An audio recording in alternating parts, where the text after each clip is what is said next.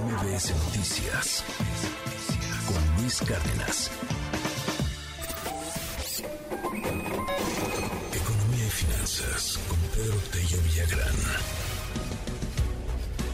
Entre todo lo que están aprobando en el Congreso, se habla de la ley minera. Y, bueno, vaya que está generando muchas contradicciones. Está pendiente de discusión en las comisiones del Senado, pero inclusive ya hubo algunos comunicados, algunas informaciones que vienen desde el Canadá en donde muestran pues su extrañamiento frente a estas reformas que anuncian podrían ser violatorias del Tratado México, Estados Unidos y Canadá. Pues, ¿qué es lo que dice la ley minera? ¿A poco nos vamos a meter en otra bronca, querido Pedro Tello? Muy buenos días, ¿cómo estás? Luis, buenos días, qué gusto saludarte a ti y también a quienes nos escuchan.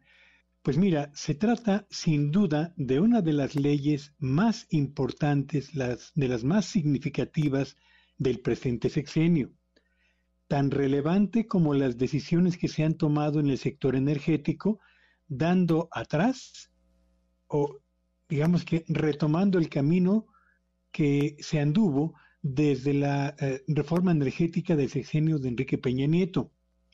¿Por qué es una de las eh, reformas más importantes de este sexenio?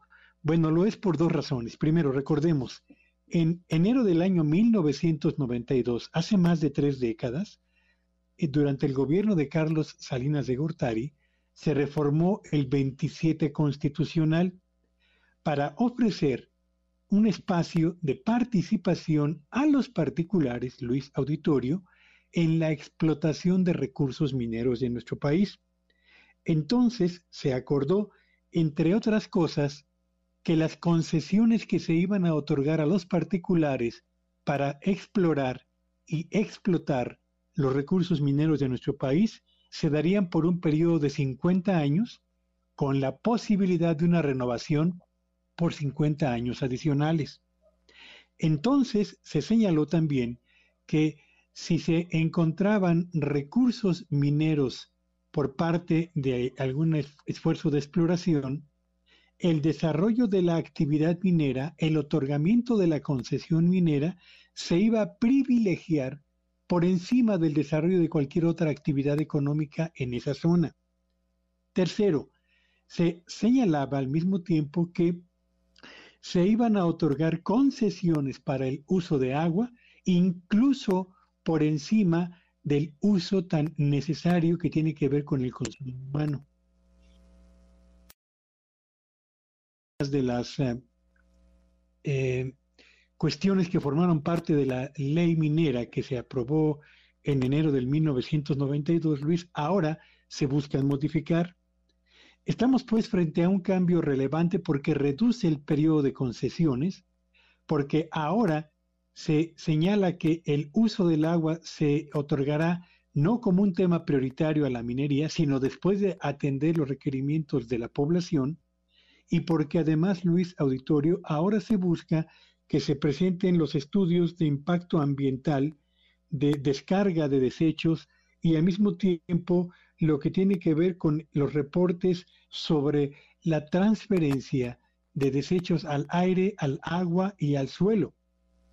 De modo pues que estamos frente a una ley que modifica significativamente las condiciones y en la que vale la pena analizar el por qué el sector privado ha generado una crítica tan relevante. Lo mismo el internacional, particularmente Canadá, que el nacional, todas las cámaras y organismos empresariales. ¿Qué va a ocurrir? Espero que esta pausa que existe hoy en comisiones y en el Senado se mantenga para poder abrir un espacio de diálogo con la sociedad en torno a las virtudes y a los problemas que presenta esta propuesta de ley que fue aprobada por la Cámara de Diputados, porque de lo contrario estaríamos frente a un auténtico váguido legislativo para echar adelante una ley que por la importancia que tiene ameritaría por sí misma un esfuerzo de análisis y de revisión mucho más exhaustivo, Luis. Gracias, querido Pedro. Pues vamos a seguir muy de cerca ahí el tema complejo. Oye, rápido nada más, ¿ves que pueda llegar a violar el TEMEC? O sea, ¿ves que nos metamos en otra bronca? Porque me llaman la atención ahí los comunicados que están saliendo pues desde el gobierno canadiense, ¿no? Ayer cuando platicaba, si no me equivoco, Raquel Buenrostro con eh, la ministra eh, de Economía allá en el Canadá. Bueno, por supuesto que lo viola, Luis. Claro, claro que sí. Sucede exactamente lo mismo que con la ley eléctrica y con el sector petrolero. Hay compromisos en el TEMEC para otorgar trato igualitario a todas las empresas.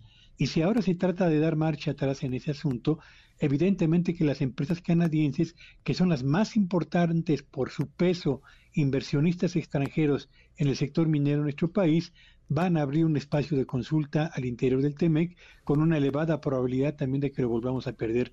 Por eso creo, Luis Auditorio, que es muy importante que los senadores abran un espacio de diálogo, pero real, no como el que se presentó con la ley eléctrica, Luis, para analizar pros y contras de esta ley y en todo caso para establecer un acuerdo que deje satisfechos a todos, pero particularmente atienda las necesidades en materia de impacto ambiental y de requerimientos de agua de las poblaciones que escasamente han sido beneficiadas justamente por el desarrollo de la minería en sus propios territorios. Gracias, querido Pedro. Muy buenos días y te seguimos en tu red.